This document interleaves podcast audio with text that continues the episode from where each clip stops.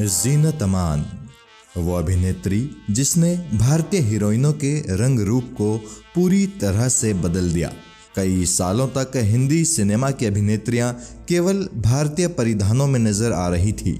जीनत अमान ने उन्हें रिप्लेस कर वेस्टर्न आउटफिट्स वाली एक्ट्रेस का ट्रेंड शुरू किया और आगे चलकर हर नई एक्ट्रेस ने जीनत के इस ट्रेंड को फॉलो किया।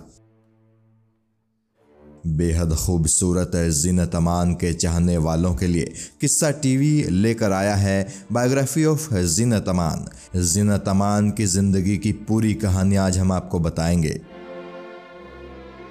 जीनत अमान का जन्म हुआ था 19 नवंबर 1951 को मुंबई में। इनके पिता का नाम था अमानुल्लाह खान। इनके पिता अफ़गान मूल के थे। अमानुल्लाह खान एक राइटर थे। वहीं इनकी माता का नाम था वर्धनी और वो एक महाराष्ट्रियन हिंदू महिला थी। इनके पिता अमानुल्लाह खान मुगल आज़म के प्रोड्यूसर डायरेक्टर के आसिफ के साथ काम करते थे। उन्होंने मुगल आज़म की स्क्रिप्ट राइटिंग के लिए काम किया था। अमानुल्लाह खान और वर्धनी की इकलौती संतान थी जीनत अमान। हालाँकि मशहूर एक्टर रज़ा मुराद उनके कज़िन ब्रदर ज़रूर हैं। जी हाँ जीनत अमान के पिता अमानुल्ला खान और रज़ा मुराद की माँ लियाकत जहाँ बेगम सगे भाई बहन थे। जीनत अमान की शुरुआती पढ़ाई लिखाई पंचगनी के एक बोर्डिंग स्कूल में हुई थी। जीनत इसी स्कूल में थी जब इनके माता पिता तलाक लेकर एक दूसरे से अलग हो गए थे। जीनत अपनी माँ के साथ रही। ये जब मात्र तेरह साल की थी तो इनके पिता अमानुल्ला खान का निधन हो गया। उनकी मौत के बाद इनकी माँ ने एक जर्मन नागरिक से शादी कर ली और वे जर्मनी चली गई। जीनत अपने रिश्तेदारों के साथ मुंबई में ही रही और सेंट जेवियर्स कॉलेज से इन्होंने ग्रेजुएशन किया। इसी दौरान इन्होंने एक स्कॉलरशिप जीती और फिर ये सदर्न कैलिफ़ोर्निया यूनिवर्सिटी पढ़ाई के लिए पहुँची। वहाँ से वापस लौटने के बाद ये फेमिना मैगजीन में जर्नलिस्ट के तौर पर काम करने लगी। जीनत अमान काफ़ी खूबसूरत थी। इनके दोस्त अक्सर इन्हें सलाह दिया करते थे कि तुम्हें मॉडलिंग करनी चाहिए। दोस्तों के काफ़ी कहने के बाद आखिरकार जीनत ने मॉडलिंग की तरफ़ कदम बढ़ाए और इन्हें मॉडलिंग में सफलता मिलनी जल्द ही शुरू भी हो गई। उस दौर में जीनत का पॉन्ड क्रीम का एड काफ़ी चर्चाओं में रहा था। इस दौरान जीनत ने मिस इंडिया कॉन्टेस्ट में हिस्सा लिया और उस कॉन्टेस्ट में ये थर्ड रनर अप रही।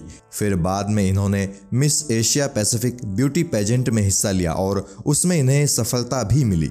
इस ब्यूटी पेजेंट को जीतने वाली ये पहली भारतीय बनी। ये वही ब्यूटी पेजेंट है जिसे कई सालों बाद सन 2000 में दिया मिर्ज़ा ने जीता था और ऐसा करने वाली दिया मिर्ज़ा दूसरी भारतीय लड़की बनी थी। जीनत अमान के पिता अमानुल्ला खान के अच्छे दोस्त रहे प्रोड्यूसर डायरेक्टर राइटर और एक्टर ओ पी रहलन ने जीनत को पहली दफ़ा अपनी फ़िल्म हलचल में ब्रेक दिया। 1971 में रिलीज़ हुई इस फ़िल्म में जीनत के अपोजिट थे कबीर बेदी। इसके बाद ओपी रलहन की ही फ़िल्म हंगामा में ये एक कैमियो में नज़र आई, लेकिन ये दोनों ही फ़िल्में बॉक्स ऑफ़िस पर बुरी तरह से फ्लॉप रही। शुरुआती असफलताओं से जीनत इतनी ज़्यादा दुखी हो गई कि वो फ़िल्म इंडस्ट्री छोड़ने का मन बना चुकी थी।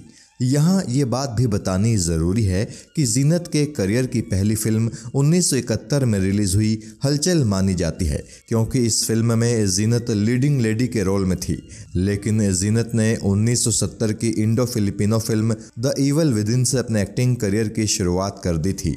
ये एक इंटरनेशनल फ़िल्म थी और इस फ़िल्म में देवानंद, इफ्तार और प्रेमनाथ जैसे इंडियन सुपरस्टार्स भी थे। इस फ़िल्म के एक हिस्से में जीनत साड़ी पहनने वाली सीधी साधी भारतीय लड़की के रूप में दिखी और दूसरे हिस्से में वेस्टर्न परिधानों से सजी बोल्ड एंड ब्यूटीफुल लेडी के रूप में दिखी। हालाँकि ये फ़िल्म कोई ख़ास कमाल नहीं कर पाई और इस फ़िल्म में जीनत को किसी ने नोटिस भी नहीं किया था, लेकिन इस फ़िल्म से जीनत अमान देवानंद साहब की नज़रों में चढ़ चुकी थी।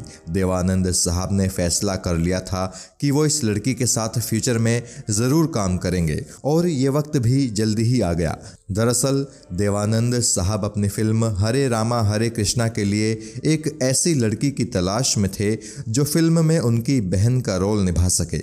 उस वक्त की ज़्यादातर अभिनेत्रियों ने देवानंद साहब की बहन बनने से साफ़ इनकार कर दिया था। ऐसे में देवानंद साहब ने ये रोल ऑफ़र किया जीनत अमान को। शुरू में जीनत भी इस रोल के लिए देवानंद साहब को हाँ कहने में हिचकिचा रही थी, लेकिन जब देवानंद साहब ने जीनत से कहा कि अगर ये फ़िल्म हिट हो गई तो तुम मशहूर हो जाओगी और तुम्हारा करियर बन जाएगा तब जीनत अमान ने यह रोल स्वीकार कर लिया। फ़िल्म रिलीज़ हुई और मस्त मलंग, जसबीर जायसवाल उर्फ़ जेंसी के रोल में जीनत अमान ने कमाल कर दिया। इस रोल के लिए जीनत को film fare best supporting actress award से नवाजा गया। इसी फ़िल्म से एक दिलचस्प किस्सा भी जुड़ा है। दरअसल, जीनत अमान ने देवानंद साहब की खास रिक्वेस्ट पर इस फ़िल्म में काम किया था, लेकिन उन्होंने पूरा इरादा बना लिया था कि इस फ़िल्म के बाद वो फ़िल्मों में काम नहीं करेंगी। फ़िल्म की शूटिंग पूरी होने के बाद जीनत अपनी माँ और अपने सौतेले पिता के साथ जर्मनी जाने की तैयारियों में जुट गई। जीनत वहीं पर सेटल होने वाली थी, लेकिन देव साहब को अपनी फ़िल्म पर पूरा भरोसा था। उन्होंने जीनत की माँ और उनके सौतेले पिता से रिक्वेस्ट की थी कि वो अपनी जर्मनी निकलने की प्लानिंग को तब तक के लिए पोस्टपोन कर दें जब तक कि ये फ़िल्म रिलीज़ नहीं हो जाती है और इसका फीडबैक मिलना शुरू नहीं हो जाता है। देवानंद साहब की बात जीनत की माँ ने मान ली। फ़िल्म बॉक्स ऑफ़िस पर ज़बरदस्त कामयाब रही। जीनत के रोल को हर किसी ने पसंद किया। फ़िल्म इंडस्ट्री भी जीनत की एक्टिंग की फ़ैन हो गई थी। फ़िल्म में उस दौर की एक और बड़ी अभिनेत्री मुमताज़ भी थी। लेकिन जीनत की चकाचौंध के सामने मुमताज़ की चमक फीकी पड़ चुकी थी। ये फ़िल्म पूरी तरह से जीनत अमान की फ़िल्म बनकर रह गई। हिंदी सिनेमा के इतिहास में ऐसा पहली दफ़ा हो रहा था जब कोई अभिनेत्री अपनी पहली ही फ़िल्म से इतनी बड़ी सफलता हासिल कर रही हो। जीनत ने हिंदी सिनेमा की इमेज को पूरी तरह से बदल कर रख दिया। हरे रामा, हरे कृष्णा के बाद जीनत ने कई और बड़ी हिट फ़िल्मों में काम किया, लेकिन जीनत पारंपरिक भारतीय परिधान पहनने वाली हीरोइनों के एकदम उलट वेस्टर्न आउटफिट्स और बिकनी पहनने वाली हीरोइन के रूप में पर्दे पर नज़र आई। खास बात यह है कि दर्शकों को भी जीनत का ये अंदाज बेहद पसंद आ रहा था। अपने 50 साल लंबे फिल्मी करियर में जीनत अमान ने कई ज़बरदस्त फ़िल्मों में काम किया। हर सुपरस्टार की हीरोइन बनने का इन्हें मौका मिला और जिन तमान सालों तक फ़िल्म इंडस्ट्री की टॉप मोस्ट अभिनेत्री रही।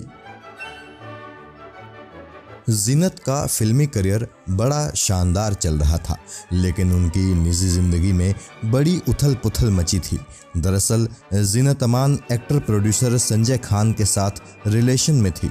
लोग अक्सर कहते थे कि जीनत और संजय खान ने शादी कर ली है, जबकि संजय खान ने हमेशा इस बात से इनकार किया। संजय कहते थे कि उन्होंने जीनत से इश्क ज़रूर किया था, लेकिन कभी शादी नहीं की। संजय पहले से शादीशुदा थे और उनके बच्चे भी थे। अपनी पत्नी के कड़ी आपत्ति जताने पर संजय खान ने जब जीनत से दूरियाँ बनानी शुरू की। तो ये बात जीनत को बड़ी नागवार गुजरी। वो जब भी संजय की बेरुखी को लेकर उनसे शिकायत करती थी तो संजय काफ़ी अग्रेसिव हो जाते थे। नौबत हाथापाई तक पहुँचने लगी।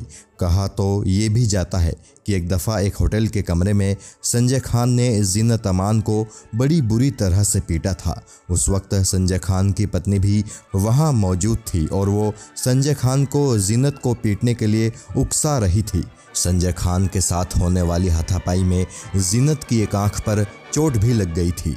आखिरकार जीनत ने संजय खान का मोह छोड़ दिया और तकरीबन सात सालों तक अकेले रहने के बाद जीनत ने एक्टर मजहर खान से 1985 में शादी कर ली। मजहर से इनको दो बेटे हुए। अजान खान और जहान खान। उन्नीस में मजहर खान की मृत्यु हो गई। उनकी मौत के बाद कई इंटरव्यूज़ में जीनत अमान ने कहा था कि मजहर खान के साथ भी उनकी शादी कुछ खास नहीं चल रही थी। मजहर भी उन पर तमाम तरह की बंदिशें लगाते थे और उन्होंने भी जीनत पर हाथ उठाया था। अपने बच्चों की खातिर वो मजहर से कभी अलग नहीं हुई, लेकिन मजहर के साथ उनकी शादी एकदम नीरस हो चुकी थी। जीनत अमान अब उनहत्तर साल की हो चुकी हैं। आखिरी दफ़ा ये 2019 में रिलीज़ हुई फ़िल्म पानीपत में नज़र आई थी। उस फ़िल्म में इन्होंने शकीना बेगम का रोल निभाया था। मडगांव द क्लोज फ़ाइल नाम के एक मर्डर मिस्ट्री में ये जल्दी ही नज़र आएँगी। यानी इस उम्र में भी जीनत अमान ने एक्टिंग से प्यार नहीं छोड़ा है। जीनत की ज़िंदगी की पूरी कहानी को किसी एक वीडियो में कह पाना नामुमकिन है, लेकिन फिर भी हमने कोशिश की है कि उनके जीवन से जुड़ी सभी ज़रूरी बातों को आप दर्शकों को बताया जाए। किस्सा टीवी जीनत अमान की अच्छी सेहत और लंबी उम्र के लिए दुआ करता है। जय हिंद।